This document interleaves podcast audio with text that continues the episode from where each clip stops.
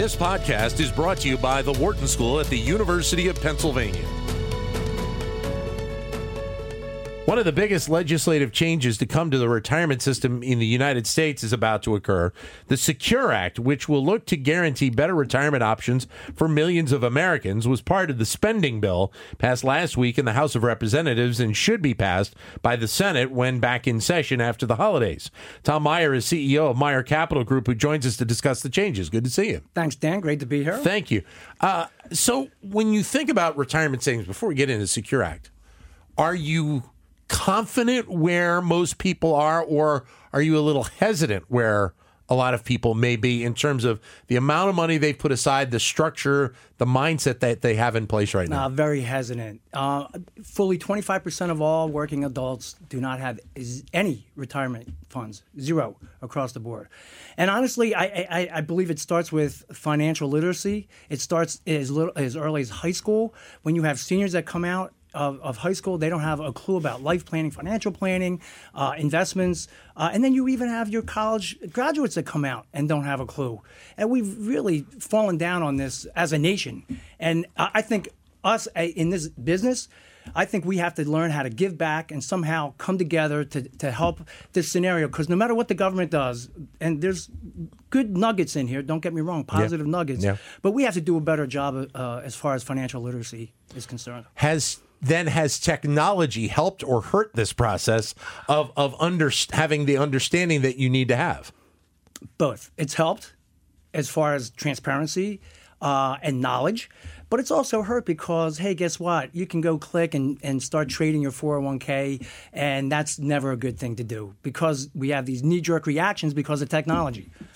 All right, so let's start with what you're seeing as the most important changes with the SECURE Act moving forward. Well, let's first of all, the SECURE Act, we were a little bit taken aback by this. We didn't think it was going to be part of this spending bill. They bolted it on to this year-end spending bill. And let's, first of all, what it stands for. Yep. Okay? This is our government. Setting Every Community Up for Retirement Enhancement Act. That's the SECURE Act right there. Yeah. Okay. They worked hard on that one. They sure did. Yeah. Took them like 3 years to come up with that. So let's see. So let's talk about the good.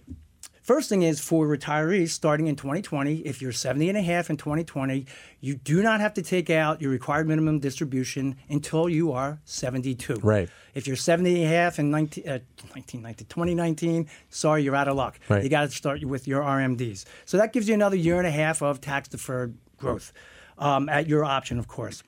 Also, since we're working hard, long and hard, into our 70s now, they have basically done away with the age limitation for IRAs, and you can work until you're 70 or 80 and still contribute to an IRA, right, which is great. You could do that with the 401ks. You could not do that with the IRAs. That's good news. This law allows part-time employees, instead of 1,000 hours, it's now 500 hours starting in 2021 to participate in a 401k plan. Right. Finally, great news. They also have a tax credit for small and mid-sized businesses, up to $5,000 tax credit to entice small businesses to offer retirement plans for their employees. Okay, there you go. That's good. 529 plans. It allows the ability to take out $10,000, one and done, to pay down on student loans. It helps. It does. But when you think about the amount of student loan that many people are carrying, $10,000 in some cases is a drop in the bucket. It's a start. Let's put it that way. My guess is you're going to see that increase exponentially in the next 5 to 10 years. Increase by the amount, or increase by the numbers of times that you can do it? No, I think it's going to be a lifetime, but it's going to be the amount. Okay. And this is long overdue, too. I don't know what the big deal is, to be honest with you, but, you know, $10,000 with today's school debt, it's a drop in the bucket, but it's at least it's a start. If you're having a child or you're adopting a child, you're able to take out $5,000. It's penalty-free, but not tax-free. Right. So you still have to pay taxes on that $5,000. Right. So beware of that.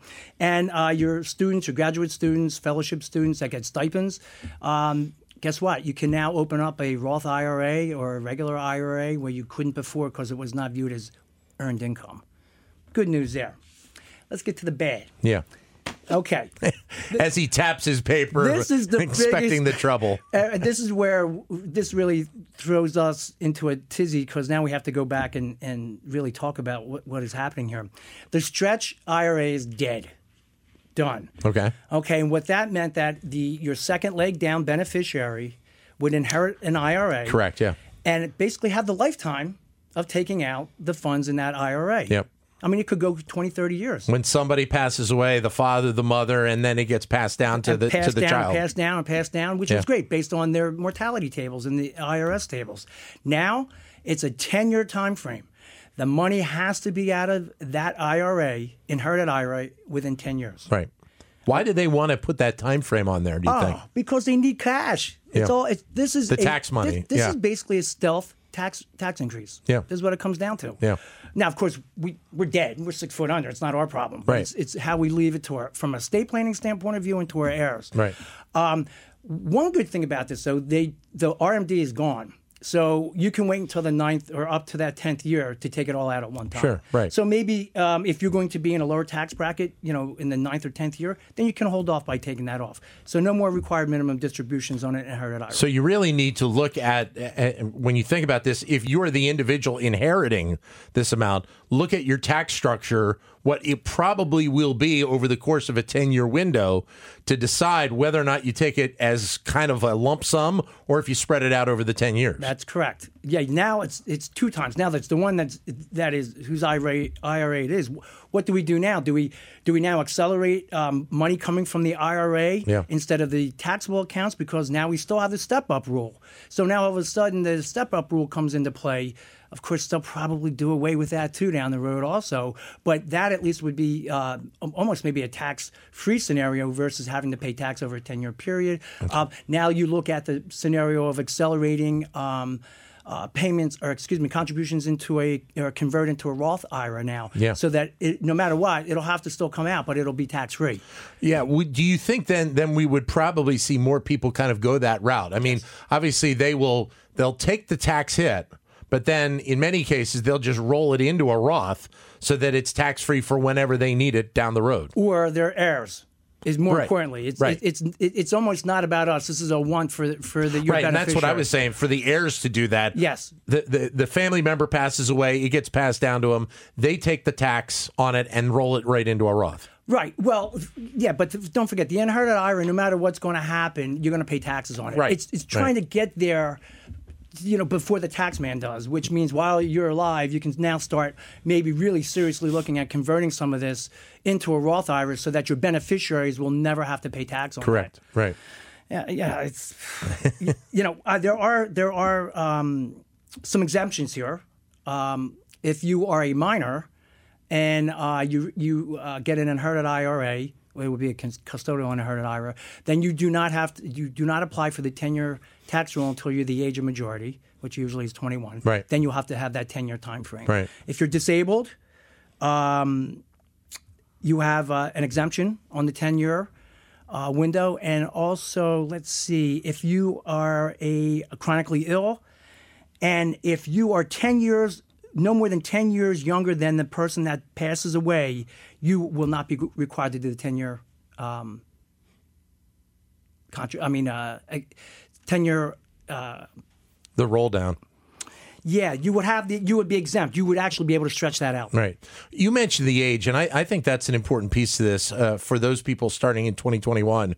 You don't have to start taking the annual amount until you're age 72, which I think is important for a lot of people, considering the fact that, you said, we're seeing more people want to work into their 70s anyway. Oh, no doubt about it. And there is a caveat here, because there are a lot of these the qualified charitable distributions that come out, and a lot of charities were anticipating some charitable contributions when people are 70 and a half. Now they're going to have to put that off for a year and a half, because you cannot do the charitable distribution until you begin your RMDs. So how do you review, then, the changes that are made? I mean, obviously, there's the good and the bad of this, but does the good outweigh the bad overall?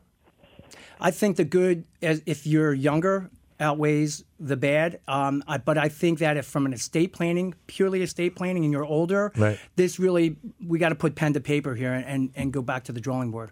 Really? Oh, yeah. What would you like to see done? Well, I would have liked to have seen the stretch continue, but because of this, it offers all different options. That look, you can even look at this. I can't even believe I'm saying this, but you could take a chunk from the IRA and pay for some type of a insurance policy that comes out tax free. Yeah.